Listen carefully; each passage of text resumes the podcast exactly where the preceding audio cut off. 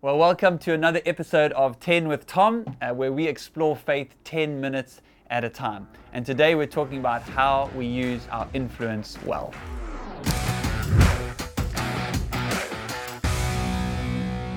So, the past few weeks we've been exploring the life of Joseph as we read it in Genesis, and we looked at Joseph in the pit, we looked at Joseph in the prison, and then last week, Sunday, if you watched our service, we spoke about Joseph in the palace. And the realization for me in the story is that this moment that Joseph finds himself in a place of influence, in a place of power with a platform, it's actually less about forgiveness. Well, it is about forgiveness, but it's about more than that. It's about spiritual maturity. It's about the fact that Joseph was able in that moment to override his feelings and emotions for, for revenge and actually exercise forgiveness. And that showed how he had matured as a person, that he was able to use his influence uh, for good, not just his good, but for the good of those around him and for the good of a nation. I think that's what influence is. That's what spiritual maturity is. And uh, the reality is, we all have influence. Uh, maybe not the same kind of influence Joseph had, but we have influence. Maybe you have influence over your you have kids, maybe you have influence over colleagues, uh, maybe you have employees that you have influence over, maybe you are an influencer and you have uh, a social media following. And the reality is, it's not so much about the size, it's about. No. so it was about how Joseph used his influence uh, for good. And, and for me, that is what maturity is.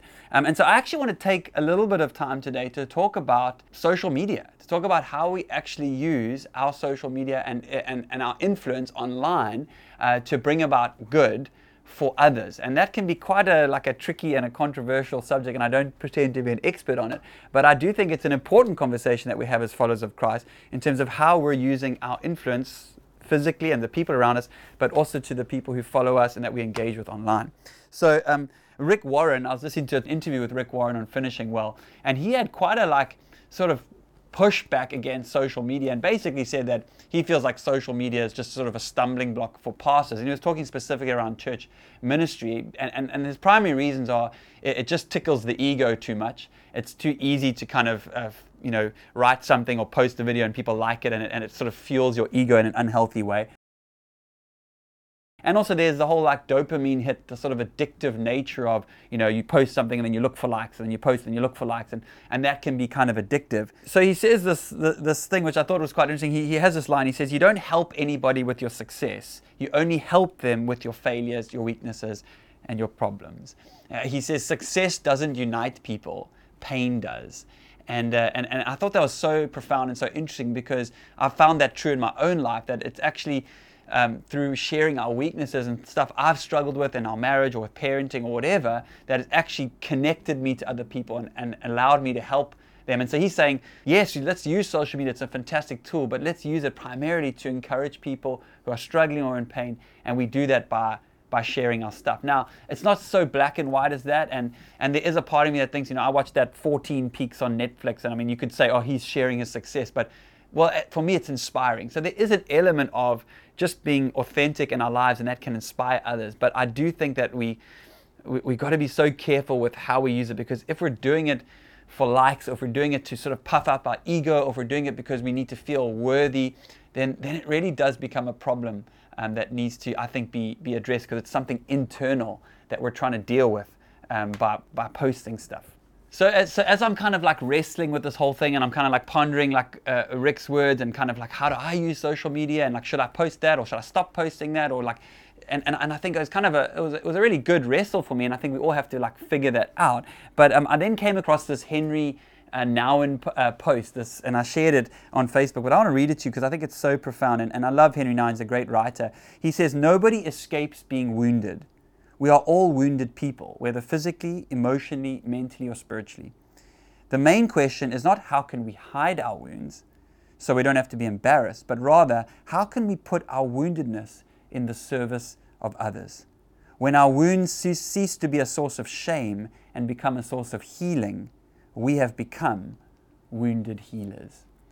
And I love that phrase that we are wounded healers. And even the life of Joseph, his, saw his pain, uh, which could have paralyzed him, actually became uh, an opportunity for him to, to extend healing through his own struggles and his own pain to those around him. And he becomes a wounded healer. And I think we all have that opportunity. We all got wounds, we all got stuff, we've got stuff we're dealing with. And instead of allowing that to keep us in shame and trying to hide that or present this sort of like highlights reel of our life, actually, when we can become comfortable in that and use our weaknesses, as the Bible speaks of, to point towards God and what God has done in our lives. And, uh, and then I thought a, a one step further, and I thought, you know what, who, who modeled this better than Jesus himself? And uh, I want to give you the verse for today. Uh, he says this He himself bore our sins in his body on the cross, so that we may die to sin and live for righteousness. And then this line, by his wounds you have been healed. And I love that that Jesus is the he is the model of what it means to be a wounded healer. He was wounded, he was pierced for our transgressions so that we can find wholeness and healing and then we can go out into our world and bring wholeness and healing to the people around us, to our homes, to our families, and ultimately to this world. Um, and so I hope that that's encouraging to you. If you are feeling wounded, why don't you reach out to us, get in touch, and we, we want to pray with you. This is not just like a one dimensional, sort of one way conversation, but we'd love to connect. And, and, and, and hopefully, as, as I am wounded and as you're wounded, we can help to heal one another as Christ has healed us. So thanks for joining us for another episode of 10 with Tom, and uh, we'll see you next time.